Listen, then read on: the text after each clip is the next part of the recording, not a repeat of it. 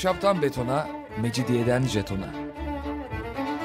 Alameti kerametinden menkul kent hikayeleri.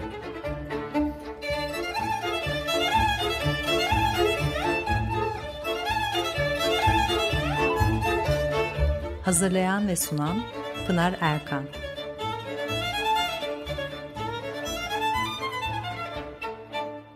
Efendim merhabalar bir haftalık aradan sonra yine birlikteyiz.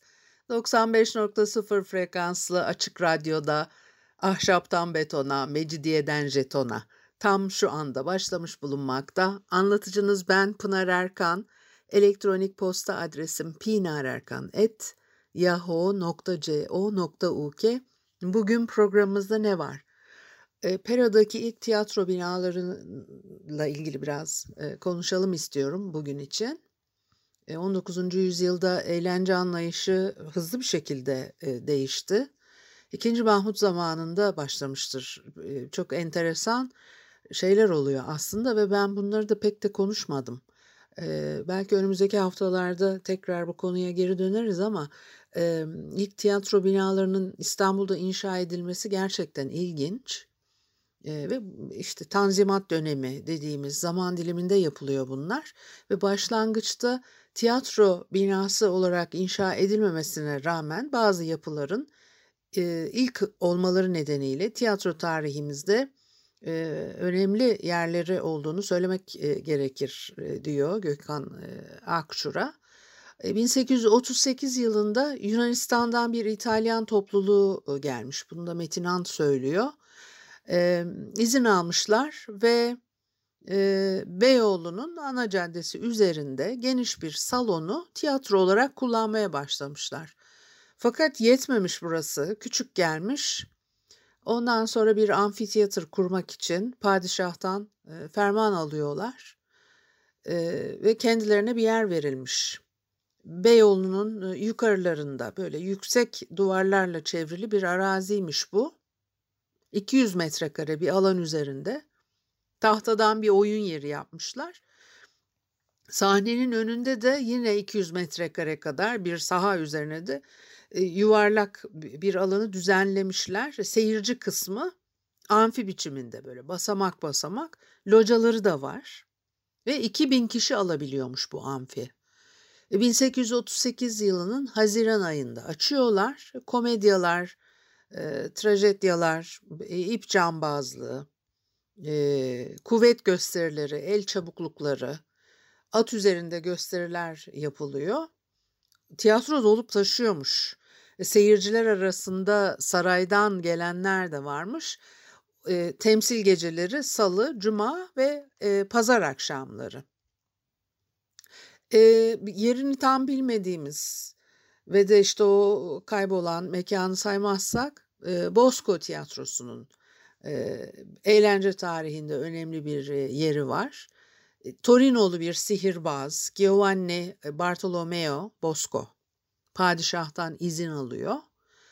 E, 19. yüzyılın ilk yarısı. Ve de e, şimdiki Çiçek Pasajı'nın bulunduğu yerde bir tiyatro binası inşa ettiriyor. 1840 yılından itibaren burada gösteriler yapmaya başlamışlar. E, Bosco hokkabazlık hünerleri gösteriyor filan. E, e, günümüze de ulaşmış. E, 1840 tarihli bir de dört dilde basılı afişleri filan da var. Ceride-i Havadis gazetesinin 10 e, Ağustos 1840 tarihli nüshasında yazılanlar yine o afişlerle örtüşüyor. Diyor ki yaptırdığı bina yuvarlaktır. Salon 5-600 kişi oturabilecek genişliktedir. Güzelce ve yakışıklı donatılmıştır. İstanbul gibi büyük bir şehirde kendisinden sonra oyunu gösterecek kimselere de elverişlidir. Oynanacak oyunların defteri vakti ve zamaniyle bastırılıp e, e, halka bildirilecektir. Tiyatroda seyircilerin canları sıkılmasın diye oyun fasılları arasında gayet nefis ve ala olarak musikiye dair ahenk icra olunacaktır e, diyor. Seyircilerin oturacakları yerler iki türlü olur. Birisi alt tabaka, ötekisi üst tabaka. Seyircilerin yer seçerken birbirleriyle kavga etmemeleri için yerlere numara konulmuştur. Seyircilerin ellerine birer numaralı girme kağıdı verilir. Herkes bahtına, talihine göre numara nereye rast gelirse o iskemleye oturur. Başka yere gitmemek lazımdır. Bu e, e, girme kağıtları biletlerden söz ediyor. Ancak bir geceliktir. Başka vakitte işe yaramaz. Birinci sınıf yer 20 kuruş, ikinci sınıf 10 kuruş. Aşağı katın birinci ve ikinci sıra sandalyeleri hükümet adamlarına ayrılmıştır. Bir de protokol yapmışlar.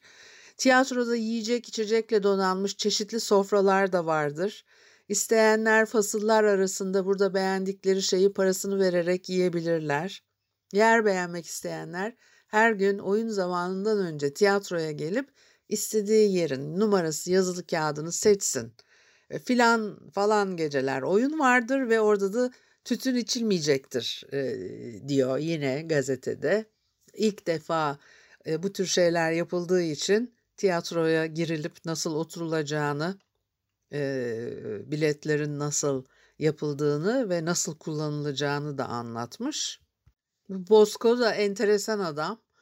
Ee, Saltanas takma adıyla anılarını yazmış. İstanbul'da olduğu dönemle ilgili de ilginç şeyler anlatıyor. Mesela Abdülmecit'in onu saraya çağırdığını söylüyor da böyle böyle bir şey oldu mu olmadı mı onu bilmiyoruz. Fakat diyor ki işte padişah birçok numarasını göstermiş. Bir tanesi de siyah beyaz iki güvercinin kafalarını kesmesi sonra da bu kafaların yerlerini değiştirerek güvercinleri canlandırmasıymış. Şimdi padişah çok hoşlanmış bu gösteriden ve de demiş ki aynı numarayı cariyelerimi değiştirerek tekrarla. Hadi bakalım. Ve de siyahi bir Etiyopyalıyla sarışın bir Çerkez cariyeyi değiştirmesini istemiş. Şimdi Bosco kendisini tabii çok zor bir durumda buluyor. Demiş ki hazırlık yapabilmem için 3 hafta süre verin bana. Ondan sonra da ne yapmış? Rusya'ya kaçmış. Böyle bir şey nasıl yapacak başka türlü? Şimdi e, Bosco'nun tiyatro binası Naum ailesiyle bağlantılı. E, Naum ailesi de önemli bir aile. Katolik Arap e, bir e, ailenin e, üyesi Mikail Naum fes üretiyor İstanbul'da. 1831 yılında e, meşhur Büyük Pera yangını vardır. E, Galatasaray'daki konakları yanıyor o 1831 tarihli Büyük Pera yangınında. E, arsa boş kalıyor. Önce İstanbul'a gelen işte bir İtalyan kumpanyasına kiralamışlar. Ondan sonra topluluk oynayacak salon bulamayınca bu arsa üzerine 2000 kişilik bir ahşap tiyatro kurmuş. Ve de burada ilk olarak Aristodemo ve Marco Bozzari adında iki trajedi oynamışlar. Aynı yerde 1840 yılında Bosco saraydan izin alarak yeni bir tiyatro binası yaptırıyor. 600 kişilik salon, illüzyon gösterileri, pandomimler, tra- trajediler filan sahneleniyor. Ee, İstanbul'da ilk opera temsili de bu tiyatroda verilmiş. Bellini'nin Norması. 18 Kasım 1841 tarihinde burada perde açıyor ve bundan sonra da Bosco Tiyatrosu'nda düzenli olarak opera temsilleri e, veriliyor ve 1844 yılında arsanın sahibi e, e, Michel Naum artık Pera Tiyatrosu olarak anılıyormuş bu mekanda. E, sanatsal yönetimini üstlenmiş. Naum'un o güne kadar yaptığı işlere benzemeyen bir iş bu. E, herkes de şaşırmış zaten. Fakat e, çevredeki ileri gelenler bunu desteklemişler ve teşvik etmişler. Elçilikler, Levantenler, e, Pera e, Sosyetesi o Bas, e, Bosco'nun yaptırdığı tiyatro binası 1847'de tekrar yanıyor. Çünkü İstanbul'da sürekli yangınlar var. E, e, Beyoğlu'nda da sık sık yangın çıkıyor ve bu yangınlar öyle kolay kolay söndürülemiyor. Sürekli bir e, değişim e, görülüyor bu nedenle. Ve de Naum Efendi Batı sahne sanatlarına karşı işte Sultan Abdülmecit'in de ilgisini bildiği için opera binası yaptırmak üzere başvurmuş. Ve padişah da izin vermiş.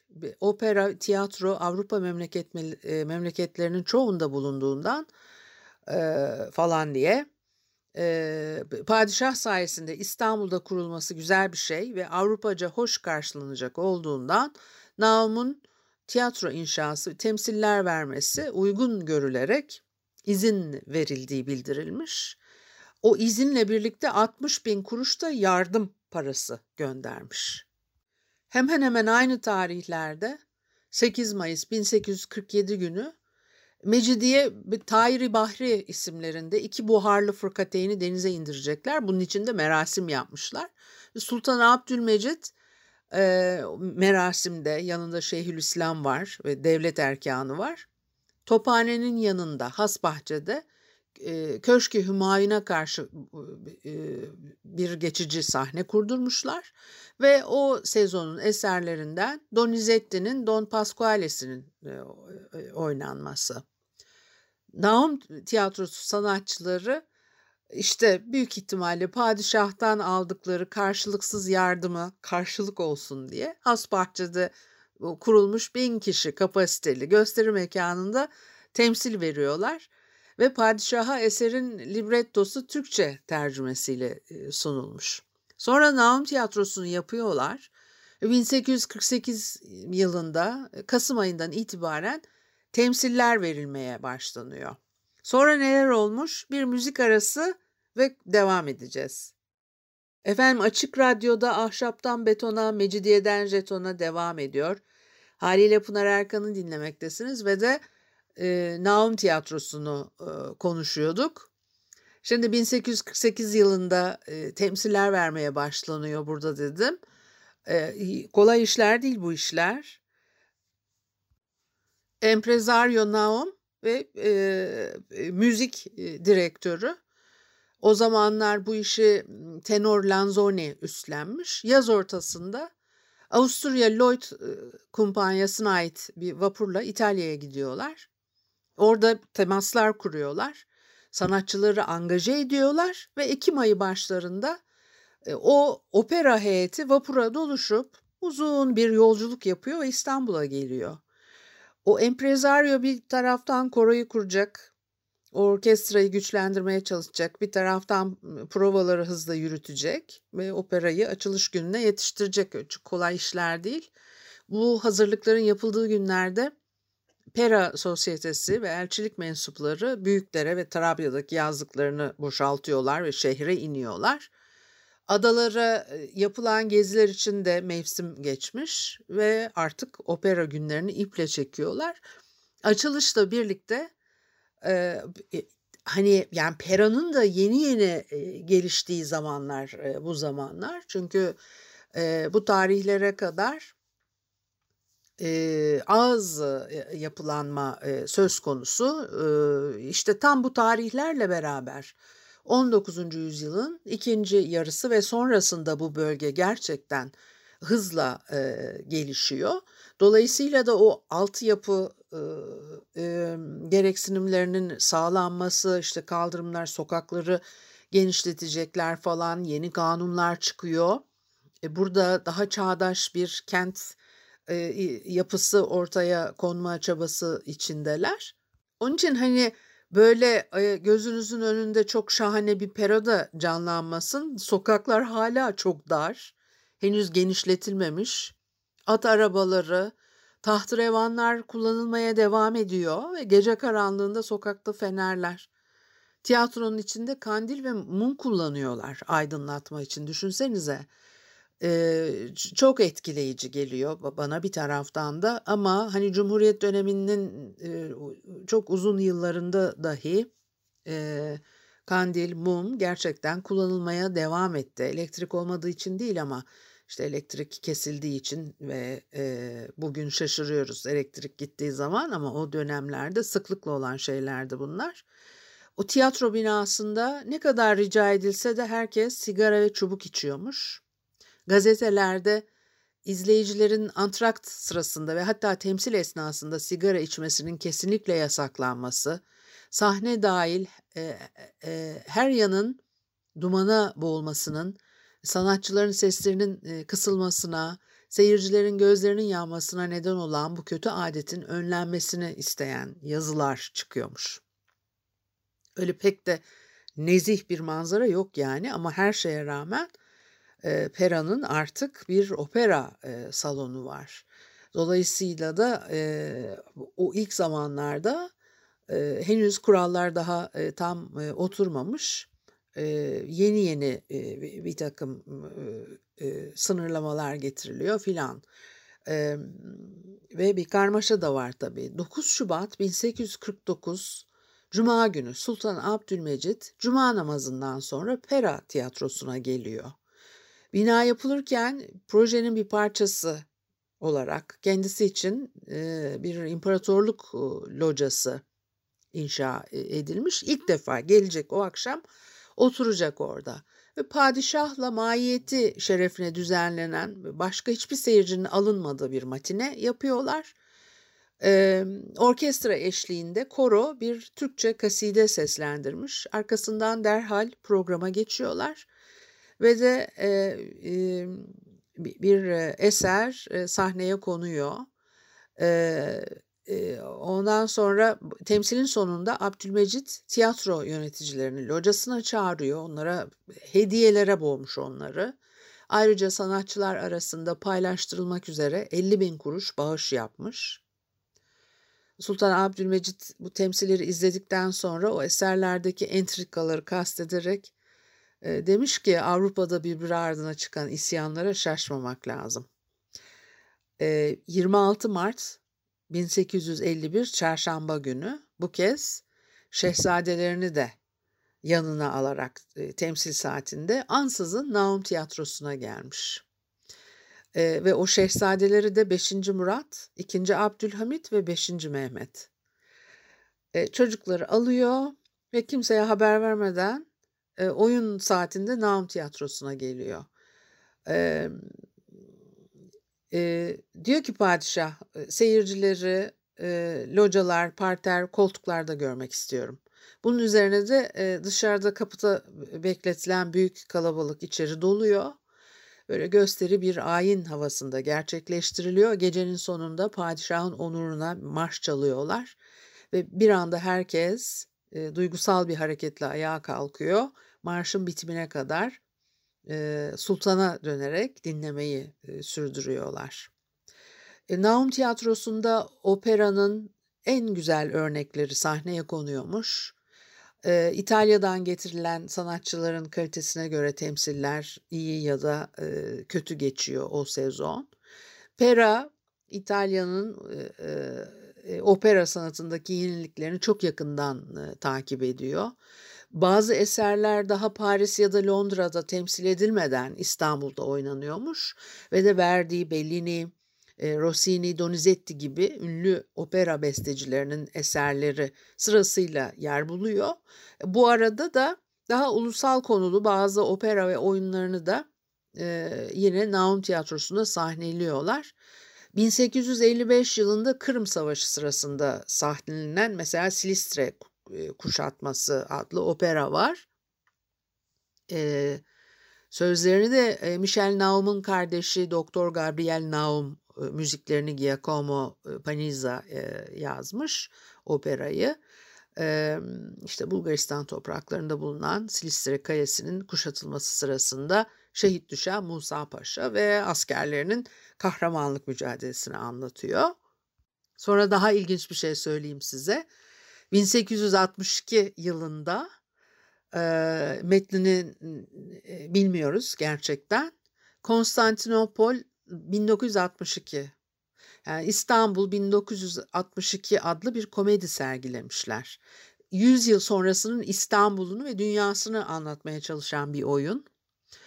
Ee, Gökhan Akçura diyor ki herhalde Türkiye tarihinin ilk bilim kurgu eseri saymak gerekir. Sezar İstanbul'da isimli yine bir başka oyun daha sahnelemişler bu zamanda. Şimdi aslında filmlere sahne olacak, diziler yapılabilecek enteresanlıklar var bu dönemde. Mesela bir tanesini şimdi hemen anlatayım size. Naum Tiyatrosu operaların sahnelenmesi için kurulmuş ama sahnede dans, akrobasi, sihirbazlık gösterileri de yapılıyor. 1846 Ağustos sonunda e, Pera Tiyatrosu'nda e, e, ve sihirbazların e, yer aldığı bir program hazırlanmış filan. Fakat o hani Bosco'nun zamanlarını hatırlatacak bir şey biraz sönük geçmiş o yıl. E, 29 Eylül 1850 günü 3 sihirbaz, Debrine, Baron ve Pirini, bu Debrine umarım doğru söylemişimdir, rekabet edecekler birbirleriyle sahneye çıkıyorlar. Birkaç gün sonra bu sihirbazlardan Baron kaybolmuş. Ve polis günlerce arıyor onu. 15 gün sonra başı kesik ve vücudu kapıya çivilenmiş olarak cesedini buluyorlar. Değerli eşyaları da çalınmış. Polis uzun uzun araştırıyor. Tek bir ipucu üzerinde durmuş. Baron'un bir kişiye özel dersler verdiğini ve o kişinin ders için vermesi gereken ücreti ödemediğini bulmuşlar. Fakat araştırma yapsalar da bir sonuca ulaşamıyorlar. O baronun ölümü çözülmemiş bir dava olarak kalıyor. Ee, ve e, akrobasi ve işte efendim e, sihirbazlık gösterileri devam ediyor. Çok enteresan değil mi? Sonraki yıllarda da Naum Tiyatrosu'nda enteresan gösteriler devam ediyor. Ee, 1857 yılında e, gazhaneden hatla hava gazı çekmişler buraya. Dolmabahçe'de bir gazhane kurulmuştu belki bilirsiniz. İstanbul'da ilk orada kuruluyor. Ondan sonra da e, Kuzguncuk'ta ve Yedikule'de var. E, tabii ki e, Dolmabahçe'de kurulan özellikle Dolmabahçe Sarayı'nın aydınlanma, ısınma ihtiyacını karşılamak üzere e, kuruluyor. E, o işte hava gazı hattı çekerek Naum Tiyatrosu'nu e, aydınlatma girişiminde bu, bulunuyorlar ve düşünsenize ne şahane oluyor.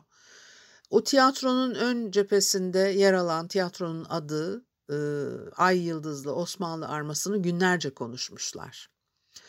E, 5 Haziran 1870 tarihine kadar Naum Tiyatrosu e, şıkırdamaya devam ediyor. Bu tarihte yine büyük bir e, yangın Beyoğlu'nda çıkmıştır ve de Pera'nın ilk tiyatro binasını yakıp işte kül ediyor maalesef.